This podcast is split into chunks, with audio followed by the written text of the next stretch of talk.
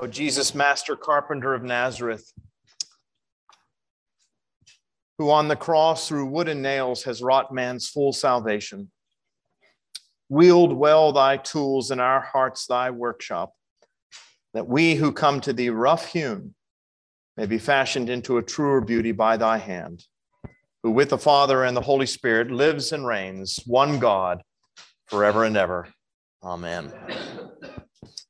Those of you who are joining us via the live stream, we've had some technical difficulties. We apologize if we cannot get all of the slides up there for you. You will get them posted to the website as soon as we can. But welcome back. Uh, we've had quite a break um, as a consequence of Easter and the bishop's visitation and the tea room. So we are just coming back. And believe it or not, we're actually entering into the home stretch um, as we prepare to break for the summer. Uh, but we are returning today to Romans uh, chapter 3. So if you have your Bibles, you can go ahead and turn to Romans chapter 3. Now, I've been asked um, if I could please, in two minutes or less, um, give an explanation of the difference. This has nothing to do with Romans. So, those of you who are watching online, I apologize. I'm going to just take a, a little bit of a detour here for just a moment. I'm going to try to do it in two minutes or less. Can I please describe the main differences in terms of theology or doctrine between Anglicanism and Episcopalianism? Um, it's really not that difficult to do. Um, if you look at the two historically, um, they are one and the same. What has happened, however, is that I would say that the Episcopal Church, which, by the way, is an American denomination, part of the larger Anglican umbrella, the Episcopal Church departed from historic Anglican doctrine and faith. If you want to know what Anglicans believe and have believed historically, you just turn to the Book of Common Prayer, and in particular to the 39 Articles of Religion, and you can see what Anglicans have historically believed since the time of the English Reformation. The Episcopal Church began in the 20th century primarily to depart from many of the tenets of the Anglican tradition. So if you're asking me what is the primary difference today between Anglicanism and Episcopalianism, it's what I've always said, and that is it's a, it's a matter of authority. It's a matter of authority, pure and simple. Don't let anybody say, well, it's all about human sexuality or it's about women's ordination or any of that sort of thing. It is not. It is about authority. Anglicans historically have always believed that the Holy Scriptures are the ultimate authority for the life of the church, pure and simple, and that all of our doctrines, all of our beliefs flow out of Holy Scripture. Therefore, on matters where there is disagreement, the Holy Scriptures have the final authority. If the Scriptures are silent on a matter, Anglicans have traditionally appealed to tradition and to reason. Now, when I say tradition, I don't mean individuals' traditions, I mean the long tradition of the Church Catholic. For example, in the time of the 17th century and the 16th century, there was a debate within the church as to what clergy should wear. Should we wear street clothes? Should we wear vestments, robes, that sort of thing? Well, if you're looking for an answer for that in scripture, you're not going to find an answer for that. It's just not there. And so what happened was that you would have, the church argued, appeal to the tradition. What has been the tradition of church of Christians down through the centuries? And if tradition is silent on that, then you appeal to reason. But it's not individual reason, it's the collective reasoning of the church gathered together in synod, gathered together in convocation, praying for discernment guidance from the Holy Spirit. But where the scriptures do address an issue, scriptures have the final authority. The Episcopal Church, from about the 1960s on, began to deviate from that and it began to say that the final authority on all matters of doctrine and faith is the General Convention of the Episcopal Church. And that's where the difference really began. That's where we really began to part ways. So historically, they are one and the same. Most of us who are Anglicans today were Episcopalians at one point. So when people say, well, you know, you left the Episcopal Church, my answer is no, the Episcopal Church left mainline Christianity and Anglicanism. So, in the words of Forrest Gump, that's all I have to say about that. So, now let's turn to something higher and greater. I know that that's on many people's mind in the wake of, you know, what's been happening recently and the lawsuit and all of that sort of thing. But Uh, that's the primary difference. Historically, um, Episcopalians believed what the Anglican Church has always believed, but there's been a departure from that. So the real issue is authority. But since we do believe in the authority of the scripture and we are studying Paul's epistle to the Romans, let's go ahead and see how we are to live under this word for us today. So we're in Romans chapter 3. Uh, we're in the heart of this great letter. Some would say that Romans chapter 3 is one of the two most important chapters in this entire epistle. The other one, of course, being Romans chapter 8. But Romans chapter 3 introduces us to Paul's great doctrine of justification. And that's what we're going to focus on, at least in part today. This great doctrine, which Luther said was the doctrine of the standing church. He says the church falls if justification falls. So let's go ahead and begin at verse 21, and we're going to go ahead and read through verse 26 today, and then we'll take a look at these verses in closer detail. Paul writes, But now the righteousness of God has been manifested apart from the law, although the law and the prophets bear witness to it.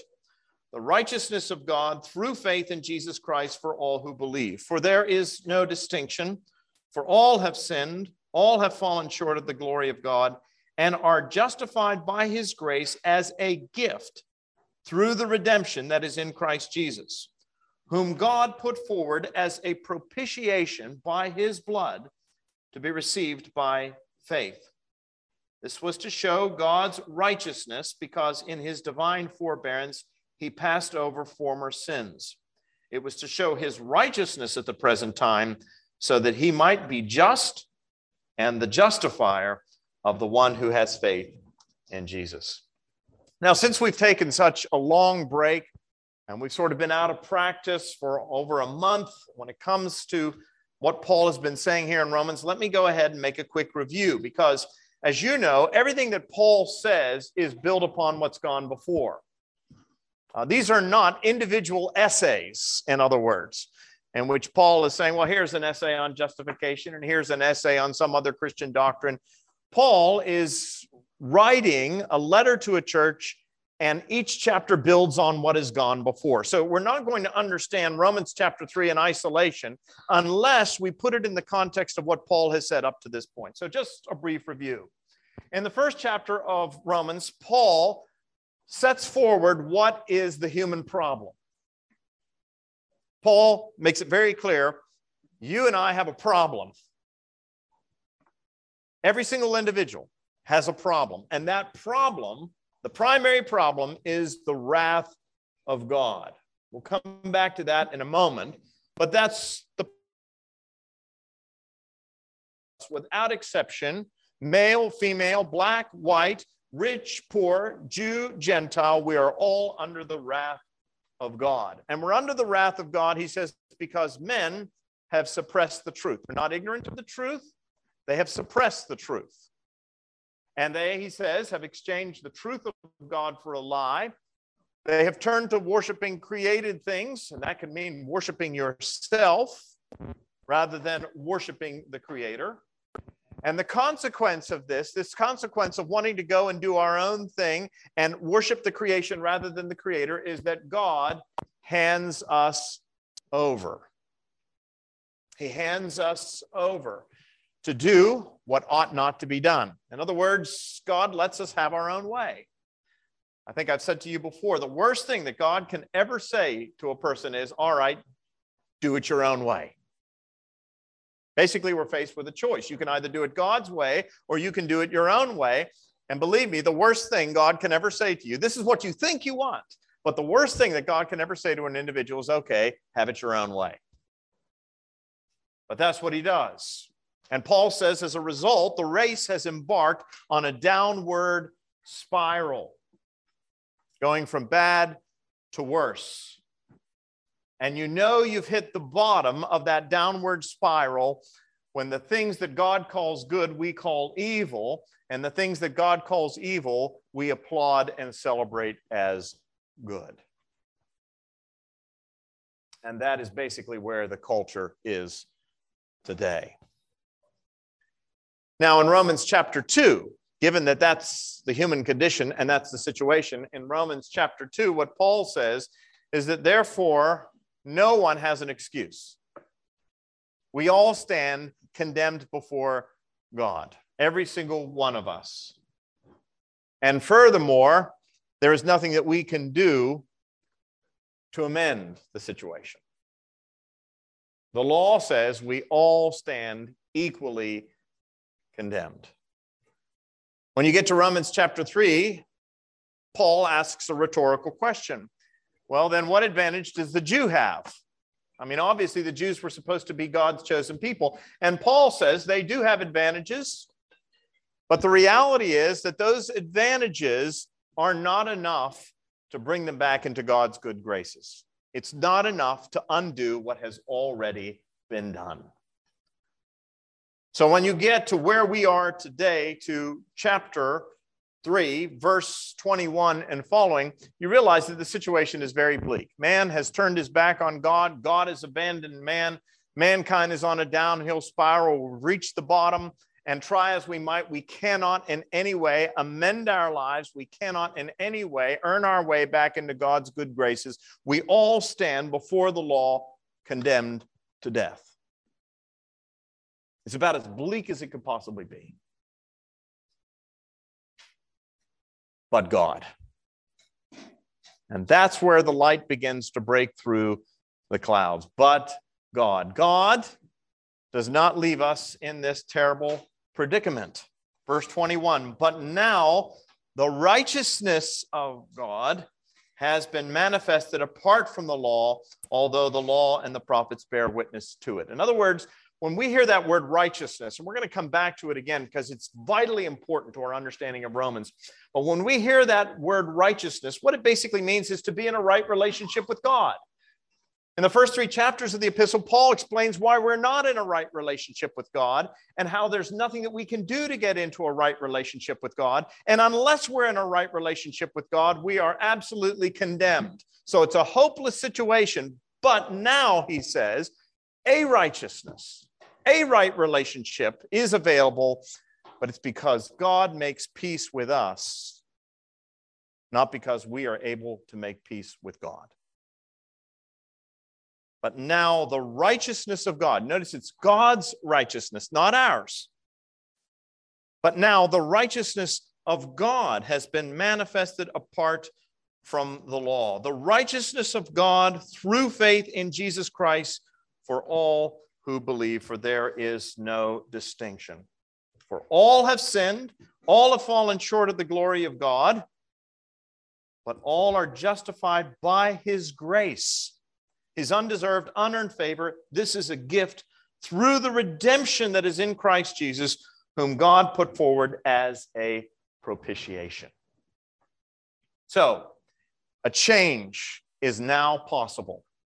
A change from wrath to righteousness, a change from condemnation to justification, from bondage to freedom, from exclusion to participation.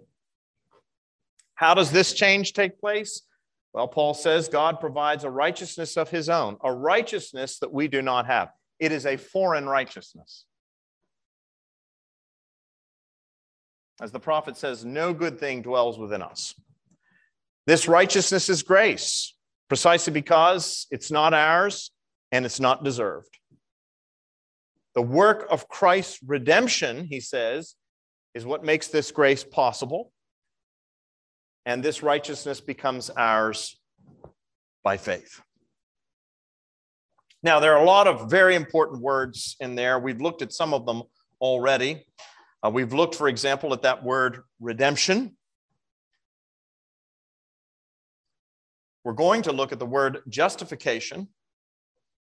But before we do, we're going to look at another very important word, one that is perhaps foreign to many people today. And that is the word propitiation. The righteousness of God through faith in Jesus Christ for all who believe, for there is no distinction. For all have sinned and fallen short of the glory of God and are justified by his grace as a gift through the redemption we talked about what redemption is. It means to buy something back. It's the language of the marketplace. In the ancient world, it meant specifically buying back somebody who was in bondage, a slave. But then he goes on to say, through the redemption that is in Christ Jesus, whom God put forward as a propitiation by his blood. What does that word propitiation mean? It's an important word. Literally mean propitiation. I'm sorry if I'm obscuring the screen. The word propitiation literally means to appease or to pacify. That's what the word propitiation means. So, what Paul is saying is that Christ Jesus was put forward as a propitiation, as an appeasement to God. In other words, God's wrath is coming against us because we have decided to do our own thing and what God has done is he has provided his son as an appeasement for that wrath, to pacify that judgment, that wrath. Now, I say this is an unfamiliar word for us. What I really should say is that it is an unpopular word for us. We understand the notion of appeasing somebody or pacifying someone, but there are many people who find that very language in terms of God to be rather offensive for a couple of reasons. One, it sounds as though it is beneath the dignity of God, that, that God needs to be pacified, that God somehow needs to be appeased in order to accept us. You know, when, when somebody does you wrong or you do somebody wrong and you desire appeasement or pacification in order to renew the relationship, you think to yourself, that's, especially if you're the one that has to pacify the other individual, you think to yourself, you know, that's, that's rather petty. And sometimes that's the impression that we have. And so many people find this notion of propitiation. And that's one of the reasons why you'll notice in some modern translations that word is not used. I don't know how many of you are reading from the New International Version right now, but it probably says an atoning sacrifice or a sacrifice of atonement. If you're reading out of the Revised Standard Version of the Bible, the translation is probably not propitiation, but expiation. Well, just hold on. Um, don't be in any doubt as to whether I leave you in the dark. But the point is that many translations do not use that word propitiation for this very reason. They find that language to be offensive. Furthermore, some people find it to be inconsistent with the nature of God, not just as though it's beneath the dignity of God, but somehow it just doesn't seem to fit with the love of God. And when we talk about the love of God and the mercy of God and the grace of God and this whole notion of having to pacify God or appease God's wrath, well, that just doesn't seem to fit with the love of God. And so we say, well, that can't be the idea that Paul is suggesting here. That those two notions, the love of God, the wrath of God, the mercy of God, and the need to appease God's wrath, well, those things are inconsistent. The only problem, of course, is that the Bible says that God is a God of love and he is a God of wrath. The Bible says God is merciful, but it also says that his wrath and his justice must be appeased. Uh, there was a well known Cambridge scholar by the name of C.H. Dodd who is responsible for the modern translations. Dodd hated this idea. He was a very influential New Testament scholar in the mid 20th century, early part of the 20th century. He hated that term propitiation. He hated the idea of a God who needed to be pacified. And because he was a very influential scholar at the time that the Revised Standard Version of the Bible was being published, he argued against the use of that term propitiation and instead advocated for the word expiation. The word propitiation, as I said, means pacified. Literally, it means to turn aside wrath. It means to turn aside wrath. And he didn't like that idea of a wrathful God. And so he argued for the word expiation, which means covering. Jesus is set forth not as one who turns aside the wrath of God, but rather as one who covers our sins. Now, it is true that Jesus, by his death upon the cross, deals with our sin. He washes our sin away. As the old hymn says, there is a fountain filled with blood drawn from Emmanuel's veins, and sinners plunge beneath that flood lose all their guilty stains. That's absolutely true. Though our sins are as scarlet, they become as white as snow as the result of Christ's blood. But that's not the idea that Paul is using here. But Dodd preferred expiation to propitiation. And so he argued that that's how it should be translated. And that's how it's come down to us in some modern translations. You can always remember C.H. Dodd because of a little limerick. You think of somebody having that much influence to actually change the meaning of words in a translation. That's a very influential person. Somebody once wrote, I find it exceedingly odd that a Cambridge professor named Dodd spells his name, if you please, with two D's when one is sufficient for God. Maybe it's because C.H. Dodd felt that he was God and he had the, uh, the authority to go ahead and change the meaning of the words. But that is what has happened. But that is not what Paul means. Paul uses the word propitiation. This is not the only place, incidentally, that it's used in the New Testament. So somebody's asked the question well, what does the word propitiation mean? Well, again, it means to pacify, it means to turn aside the wrath of God. And if you think about it, it makes perfect sense because Paul, through the first three chapters of this epistle, has made it very clear that's our primary problem. Our primary problem is the wrath of God. Now, you think to ourselves, well, our primary problem is sin. Well, yes. But if God were to ignore our sin, that wouldn't be a problem. The problem is that God doesn't ignore our sin. The problem is that his wrath is enraged against our sin. So our real problem is not just our sin, it's the consequences of our sin, which is the wrath of God. So that is our primary problem. There are two points to remember when we're dealing with, with this word, propitiation. The first is this God's wrath is not like the wrath of the pagan deities. That's one of the reasons why C.H. Dodd didn't like the word, because he knew that in primitive religions, there were many people who believed that the gods became angry and they had to somehow be satisfied. You know, if you were living on, on an island where there was an active volcano, you believed that the gods were angry and you had to somehow pacify the gods. And so, what did you do? Well, you took a virgin and you threw her down into the volcano to pacify the god or you gave up your children. This was one of the great sins of the Canaanites in the Old Testament is that in order to satisfy their gods, they would sometimes sacrifice their children in order to mollify or satisfy the deity. So C.H. Dodd didn't like that idea because it sounded primitive. It sounded like a pagan notion. But it's important to understand that when we're talking about the wrath of God, we're not talking about the wrath of a pagan deity. We're talking about a God of justice. And I've said to you before, while we want a God of mercy and a God of grace, let's be honest, we also want a God of justice, don't we? Don't you want to know that all of the wrongs and the evils that are perpetrated in this life will one day be dealt with?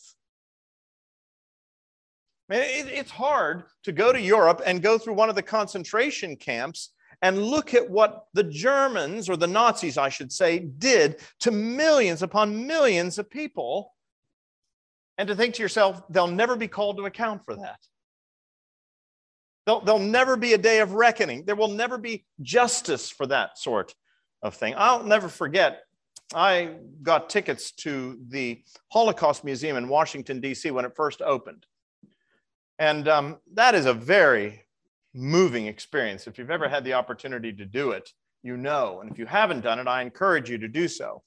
But I went the whole way through the museum, and there are all kinds of images, all kinds of photographs, many of them very, very disturbing. I don't know if it's still there. I suppose it still is. But the room that really brought me to tears was the final room where you went in and it was filled with shoes. Thousands upon thousands of shoes of individuals who've been put in ovens or in gas chambers or had been used as scientific experiments, it just completely undid me. And you come out of that and you think to yourself, God, will there be justice? There has to be justice in the world. Well, that's what the wrath of God is all about. What we do know is that God is not indifferent to human pain, suffering, wickedness, and whatever is broken, whatever is wrong, whatever is foul will one day be set right. But that cannot be unless there is a God of justice. And if there is a God of justice, there will be a God of wrath. It's as simple as that. So, two points to remember God's wrath is not like the wrath of pagan deities, it is real, and it is because God is a God of justice. Second thing to remember is this we do not appease God's wrath. His wrath needs to be appeased, but we don't appease it by offering ourselves or offering our children or offering an innocent victim. The interesting thing is that God's wrath is pacified by God. Now, that's a completely different idea. It's not like the pagans where we, they take some innocent victim and throw them into the fire, because actually, there's no such thing as an innocent victim, except for the fact that God provides an innocent victim. God pacifies his own wrath at his own expense. Now, let me give you an illustration of how this works. There's a powerful illustration of this in the Old Testament. It is the illustration of the Ark of the Covenant. You know that the Ark of the Covenant was that wooden box that was covered in gold in which the Ten Commandments were kept. The Ten Commandments that Moses had received on the mountain. Now, you know, when Moses came down from the mountain, what did he find? He found the people worshiping the golden calf. He'd just been given the Ten Commandments, the first of which is, You shall have no other gods before me. And there are the people worshiping the golden calf. They'd already broken the first commandment before they'd received them. And Moses, in anger, and as a symbol of what the people had done, threw down the tablets and they were broken. Well, the Ark of the Covenant, which was a symbol of God's presence with his people, was this box about a yard long. It was carried by the Levites when they were in procession and was always in the center of the camp in that tabernacle, that tent of meeting. What was in the Ark of the Covenant? What was the primary thing kept in the Ark of the Covenant? Okay, not everything. That's all I want. There are other things in there, Aaron's staff and all of that. But the primary thing that is in there is the Ten Commandments, the law of God, right? The law of God. Now, you'll notice from that image that this was a decorated box, and on the top were two figures cherubim, angelic beings. Now, that area just above those wings, those outstretched wings that touched over the center of the box, was what was known as the mercy seat. The mercy seat. And it was believed that God dwelt symbolically there above the wings of the cherubim. Now, when God looks down from his mercy seat, where he's dwelling with the angels and the archangels and the cherubim and the seraphim, what does he see? He sees the law that has been broken. He sees the commandments that had been given, that have been defiled. And every year on the Day of Atonement, the priest had to go in to the Holy of Holies, that centermost part of the tabernacle, into the presence of the Ark of the Covenant, where God dwelt symbolically there above the wings on the mercy seat, above the broken commandments, and he would take the blood of a lamb on a hyssop branch and he would sprinkle that blood on that area over the wings on the mercy seat. Now, that symbolized the fact that when God looked down instead of seeing, this is all symbol, but it's very powerful symbol. When God looks down from his mercy seat, where he dwells with the angels and the archangels, instead of seeing the broken commandments, he sees blood. He sees the blood, which is the price that is paid for sin, The wages of sin is what? Death. And so what he sees is that blood. And that blood pacifies his wrath that otherwise would be enraged against those who have broken the commandment. So when the Jews enacted this over and over again, that's what it symbolized. It was a reminder to them that God is righteous and holy and he will bring justice to the world. But it's also a reminder to them that they have broken the law. And if God's wrath comes against them, who could stand? But blood has been shed. The price for sin has been paid. They are free to go. Now, of course, as you know, the Bible makes this very clear. The blood of animals is not the same thing as the blood of a human being.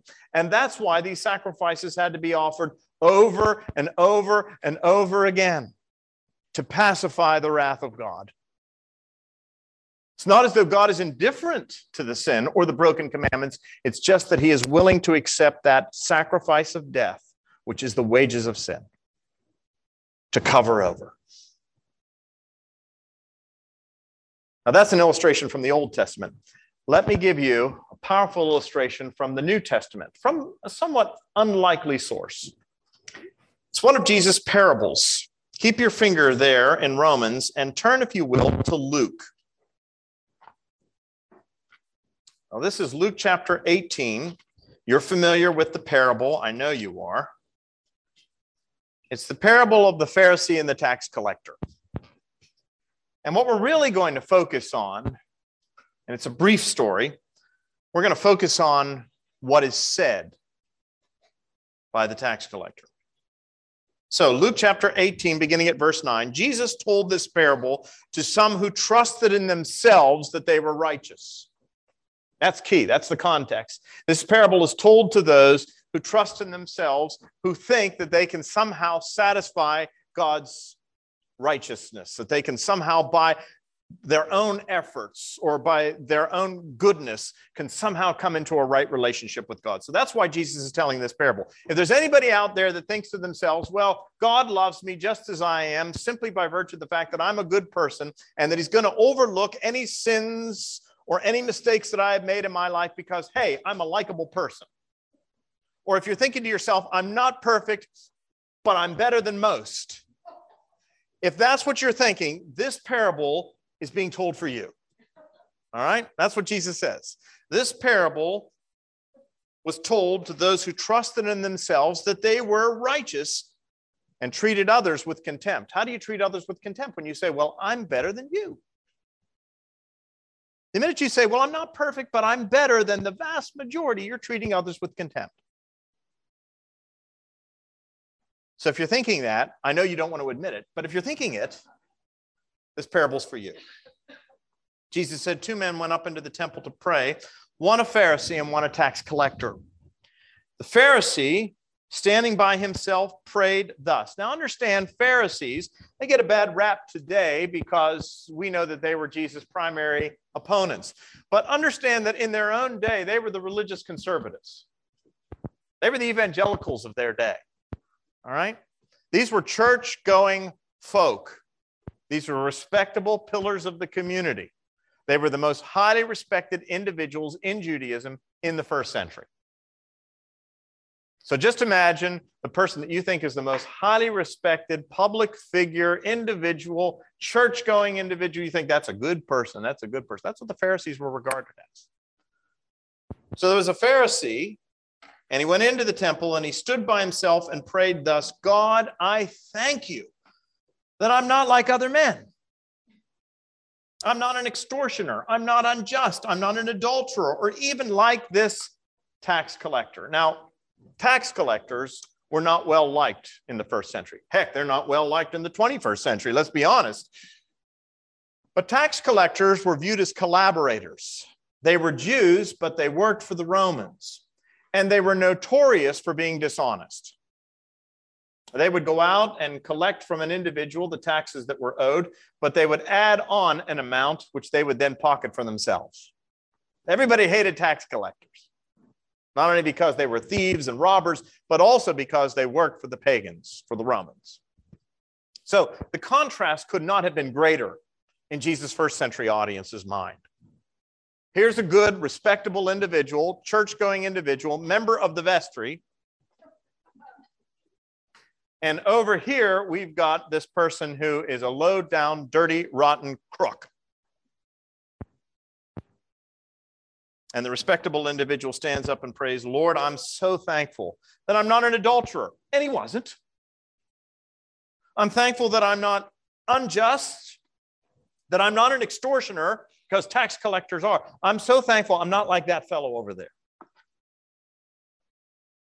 I fast twice a week. How many of you do that? Fast twice a week. I give tithes of all that I get, pledges paid on time. This is a respectable individual. But he goes on to say, but the tax collector standing far off would not even lift up his eyes to heaven. But he beat his breast, saying, God be merciful to me, a sinner. Jesus said, I tell you, this man went down to his house justified rather than the other. For everyone who exalts himself will be humbled, but the one who humbles himself will be exalted. Jesus said it was the unlikely individual, it was that dirty, rotten crook who went down to his house justified, which is to say, in a right relationship with God. We're going to come back to that term justification in a minute, but justified rather than the other guy who is the self respecting, impressive, faithful, church going member of the vestry. And you say, well, how is that possible? It's all possible because of the prayer that the second man uttered. It's a brief prayer, really brief. You know, the Pharisees were known for long, eloquent, flowery prayers. His prayer is very brief. But I want you to notice how it starts. I want you to notice how it ends, and I want you to notice what comes in the middle. What's the first word? God. God. What's the last word? Sinner. There it is. There it is. That, that's the problem. That's the problem right there. There's God on the front end, and there's sinners on the back end. And what comes in the middle is what makes all the difference. What does he ask for in the middle? Mercy. God, sinners, and mercy between them equals justification. That has to be the way it is for you and for me. There is God, and then there's you and me, sinners. And unless there is mercy, what's in the middle of the other man's prayer? An attempt to justify himself. Lord, I'm so glad that I'm not like other men. I'm not an adulterer. I, I, I fast twice a week. I give tithes. See, it's a piling up of all of the things that we have done and all the reasons why God ought to accept us. And what does it bring? Between God and the sinner, it brings judgment. The other man's prayer is quite the opposite. There's God at the front end, there's a sinner at the back end, and there's mercy between. And that's what leads to a right relationship and to justification. Is that true for your life? Do you really see yourself as a sinner? you will never, ever understand the greatness of God, the love of God, the mercy of God, until you understand that you have broken his law. But he is willing, if you ask for it, to have mercy on you. That is a powerful prayer. You know, some of the times it's the shortest prayers that are the most powerful and the most efficacious in Scripture. I think of that prayer that Peter uttered when he was sinking beneath the waves. Remember that story when they were out in the boat making their way to the other side of the lake? Jesus was not with them. He went up on the mountain to pray, and they got caught in that terrible storm. Storms like that arise quite frequently on the Sea of Galilee. It's because the Sea of Galilee is below sea level. And then you have these high mountains on both sides, and Mount Hermon to the north, and the Golan Heights over here to the east. And what happens is the war, the cold air from those heights comes down and it meets with the warm subtropical air rising from the water surface, and the results are often explosive. Even today, storms like that erupt on the Sea of Galilee with great violence, very unpredictable, and it's very dangerous when it happens, especially for a small man powered craft. And they're caught in this wave, they're in danger of sinking, and we're told that Jesus came walking on the water to Peter, and everybody thought that he was a ghost, some specter I mean, wouldn't you if you saw something moving towards you in the midst of a storm on the surface of the water? And Jesus cried out, It is I, do not be afraid. And Peter said, If it's you, bid me come to you. And Jesus said, Come. And we're told that Peter got out of the water or out of the boat and began walking on the water. And as long as he kept his eyes on Jesus, he was fine. But the minute that he looked not at the master of the circumstances, but the circumstances themselves, the wind and the waves, we're told he began to sink. And what was his prayer at that point? It was a very simple prayer Lord, save me. Three words. And at that moment, Jesus reached down and pulled him into the boat. Sometimes it's the simple words, but it's the words that come from the heart that make all the difference. It's not the abundance of the words, my friends, it's the sincerity of the words that makes all the difference. And here was a man who said, Lord, be merciful to me, a sinner. And Jesus said, He was the one who went down to his house justified in the sight of God. May it be so for us.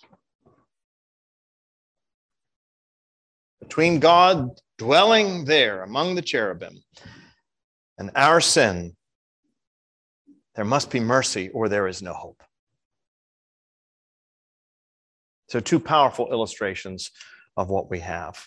Now, let's go back to Romans, Romans chapter 3. So, God put forward Jesus Christ as the propitiation. God satisfies his own wrath. God pacifies his own anger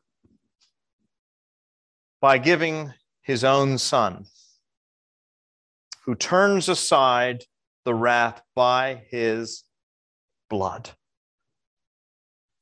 This, Paul says, was to show God's righteousness, because in his divine forbearance he had passed over former sins. It was to show his righteousness at the present time so that he might be just.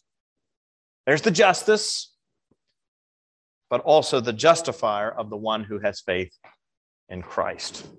Paul introduces us here, really, for the first time, to that very important word, justification or justify. It's no exaggeration to say this is perhaps the most important word in Paul's vocabulary here in Romans justify, justification. It is the central theme of the gospel. If you're going to understand what Paul has to say here in Romans, you need to understand that term, that concept, justify. John Calvin said justification is the main hinge on which salvation turns. Thomas Cranmer, principal architect of the Church of England and the author of the Book of Common Prayer, said Justification is the strong rock and foundation of Christianity. Whosoever denieth this doctrine is not to be counted for a true Christian man, but for an adversary of Christ.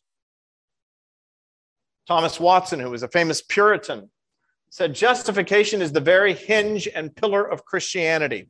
An error about justification is dangerous, like a defect in a foundation. And Martin Luther, no surprise here, said, When the article of justification has fallen, everything has fallen. This is the chief article from which all other doctrines have flowed. It alone begets, nourishes, builds, preserves, and defends the church of God. And without it, the church cannot exist for one hour. Now, that's very powerful language.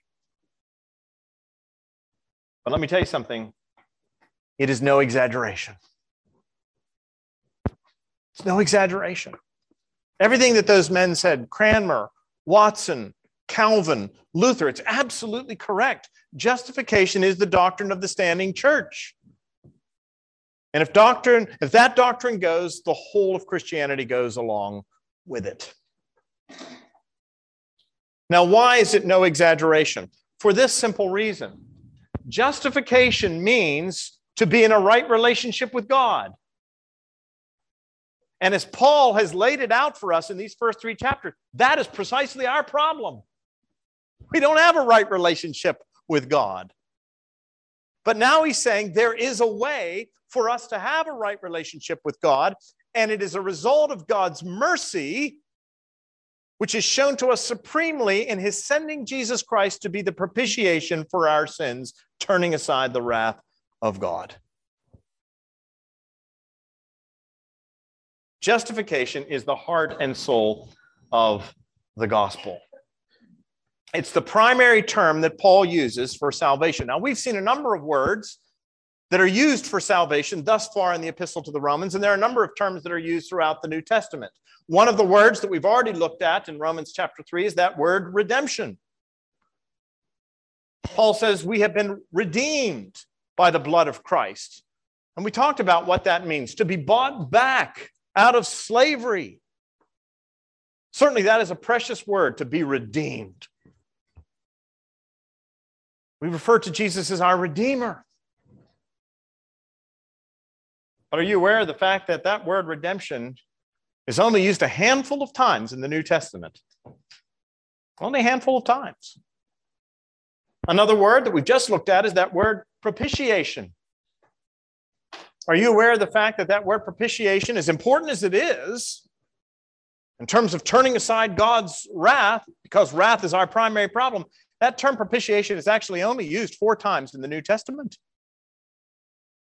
Although we use it in the comfortable words, this is a true saying and worthy of all men to be received that Christ Jesus came into the world to save sinners, to be a propitiation for our sins. Nevertheless, it's only used four times in the New Testament.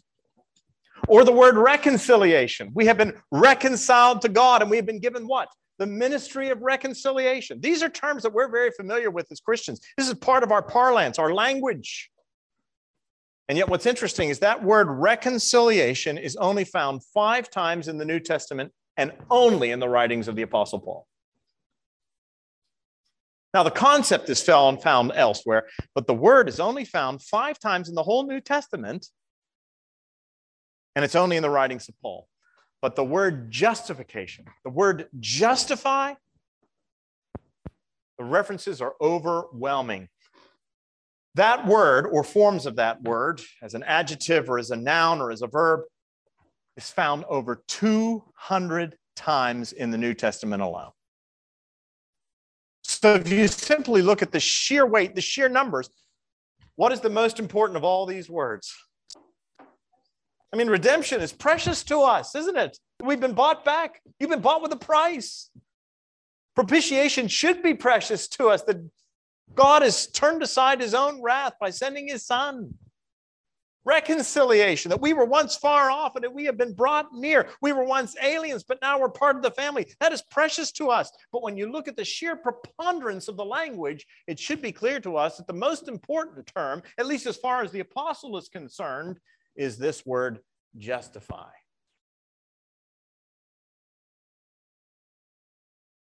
Now, that raises a question. Well, that is true.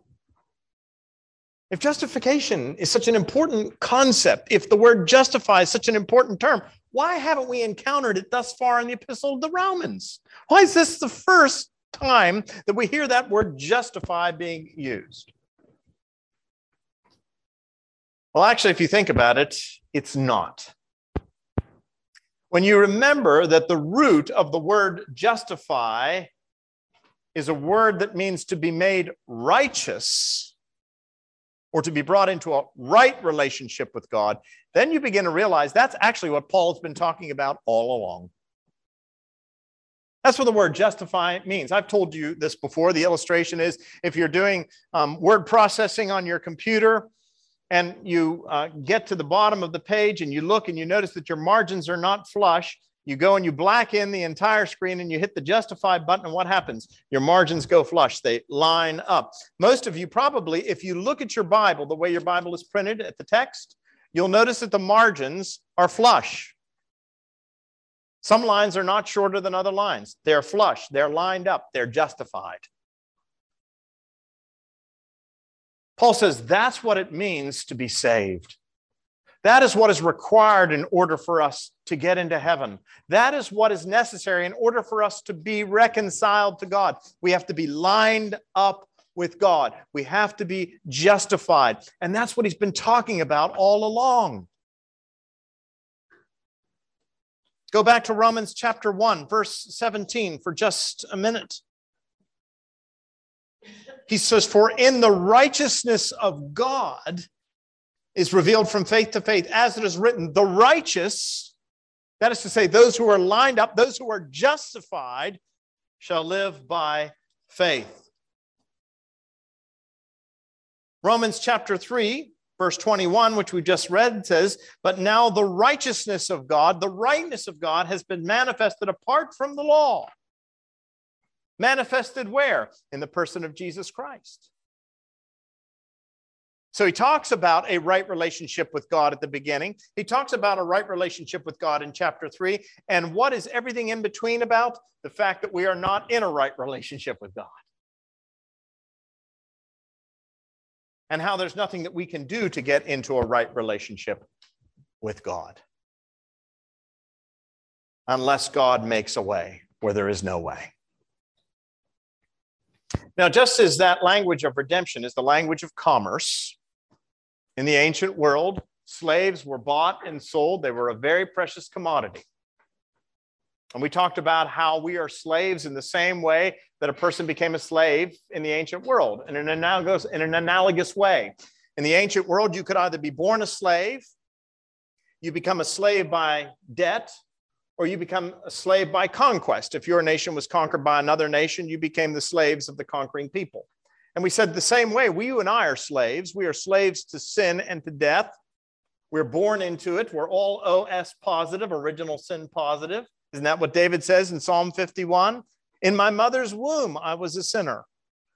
We are slaves by conquest. Sin rules over our lives. The very things we want to do, we do not do. And the very things we hate, these are the things we find ourselves doing. And we're slaves by debt. That's why we say, Forgive us our debts or forgive us our trespasses as we forgive those who trespass against us. So it's the language of commerce. And what God does is he comes into the marketplace. We had that wonderful illustration of Hosea buying his wife out of bondage. That's what God does for us. It's the language of commerce. That other word for salvation that Paul mentions, propitiation, that's the language of ancient religion. The need to pacify or satisfy the wrath of the deity. Well, in the same way, this language of justification is the language of the secular world as well as the religious world. It is the language of the courtroom. It is the language of a courtroom. Now, how does this work? that's what we want to look at. Sometimes the best way to illustrate some of these great doctrines is with a picture rather than just trying to explain it. So I'm going to try to give you a picture. This is sometimes referred to as the salvation triangle. All right, there are three points on the triangle. There's God the Father there at the top. Down on the right hand corner, there is the Christian.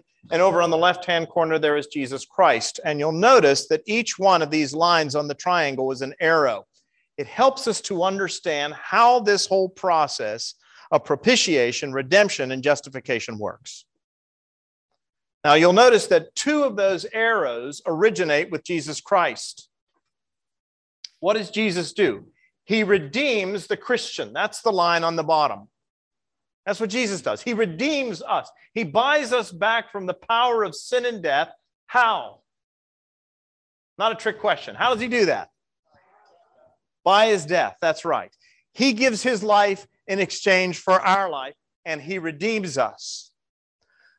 But he's the innocent victim who pays the price that you and I deserve to pay, right? He takes our place, he becomes our substitute. And by becoming our substitute, he redeems us. Now, because he has redeemed us at the price of his own life, he has done something else. He has propitiated the wrath of God. You see that other line on the left hand side that's going up that says propitiation. So Jesus Christ does two things simultaneously. He redeems us by his death, and by his death, he also propitiates the wrath of God. And because we now have been redeemed from the power of sin and death, and God's wrath has been satisfied, God then, on the right side, justifies us. That is to say, he brings us, as a consequence of what Christ has done, into a relationship with himself. Now, the thing to note about all of this is that the arrows always originate with Jesus or with God. Not a single one of them originates with us. Now, I don't know if that illustration is helpful, but it gives you a sense of what has been done. Christ redeems us and propitiates the wrath of God, and as a consequence, God justifies us. He brings us into a right relationship with Himself. He declares us to be in a right relationship. Now, it's important that we understand this is a declared righteousness. God doesn't make us righteous, He declares us righteous. That's why I say it's the language of the courtroom. Sometimes we don't understand the difference between being declared and being acquitted. We assume that when the judge hands down a decision that somebody is innocent, he's saying that they're innocent of all wrongdoing. That is not necessarily the case. All the judge is doing, the person may be guilty of sin, actually. It's supposed to work that way, but it doesn't always work that way because human beings are human beings. What the judge does, though, when he drops the gavel and declares the person innocent, he's not saying that this is a pure person, that this is an innocent individual. What he's saying is that that person is not subject to the judgment of the law. As far as the law is concerned, the man or the woman is free to go. Doesn't mean that he's declaring them to be perfect, doesn't mean he's declaring them to be sinless. It simply means he's not under the judgment of the law. That is what God does with us. He's not saying that any of us are innocent. What he's saying is the price has been paid. It's sort of like getting a traffic citation, but much more serious, but you'll get the idea of the illustration. Let's say that my daughter, who's 17 years old, makes a right turn on red at the corner of Broad and Meeting. Now, you can do that but not between the hours of 7 a.m. and 7 p.m. And so if she does that, she's going to get pulled over if a police officer's there and she's going to get a ticket. Now, she has to appear in court. I go to court. There's a fine of $40. This has not happened, by the way. I'm just letting you know. Um, lest somebody come up to her and say, I understand that you turned. Um, she did not.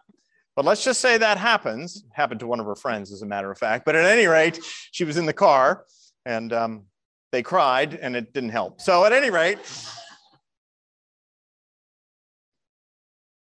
she gets pulled over. We go to court. The judge says there's a price to be paid. And I pay the price. She doesn't. I pay the ticket. She, he, the judge says, free to go. Justified lined up with the law. Now, he's not saying she's innocent. He's not saying she didn't break the law. She did.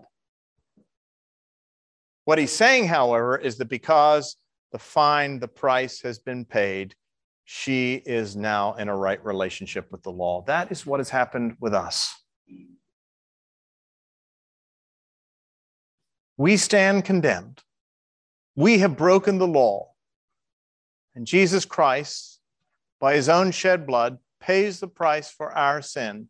And as a consequence, God, the judge of the universe, looks at us and says, You are justified. You are now in a right relationship with me, not by virtue of what you have done, but because somebody has paid the debt that you owed.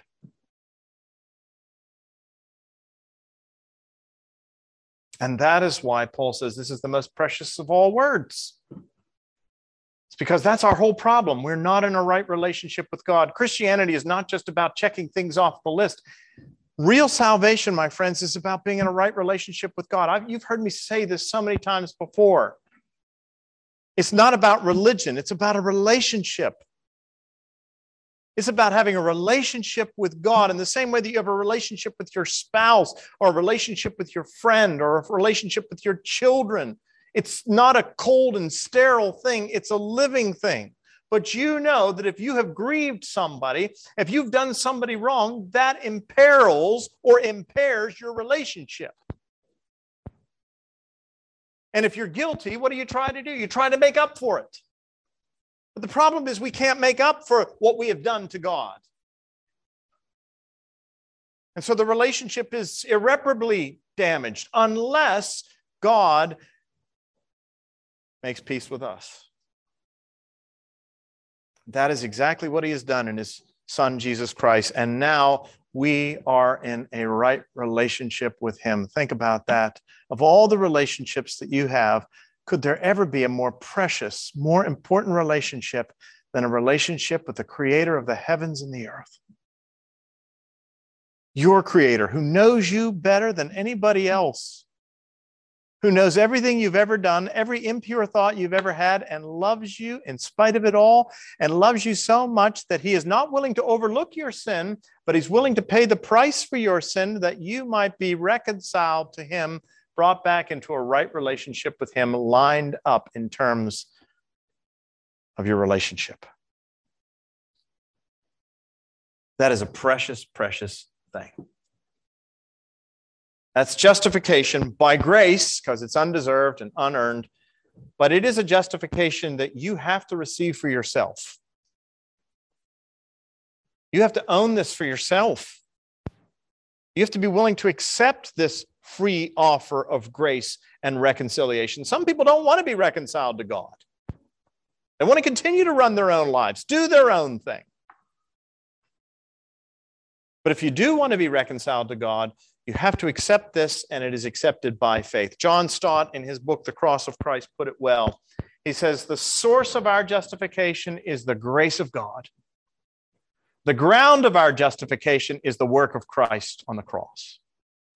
The means of our justification by which we receive this reconciliation is by faith. And the effect of justification is that we are united with Christ for all eternity, and neither height nor depth, neither angels nor principalities, neither things present nor things to come, nor life nor death, nor anything else in all of creation will ever be able to separate you from the love of God which is now yours in Christ Jesus. Hallelujah. It's the most precious thing in the world. Let us pray. Father, we give you thanks and praise that Jesus Christ came to be the propitiation for our sins, to turn aside your wrath, your judgment, your righteous indignation. We thank you that He redeemed us at countless cost, bought us back from the marketplace of sin and death, making it possible for you to justify us, to bring us back into our right aliens, but beloved children, sons and daughters, and to recognize the value of our justification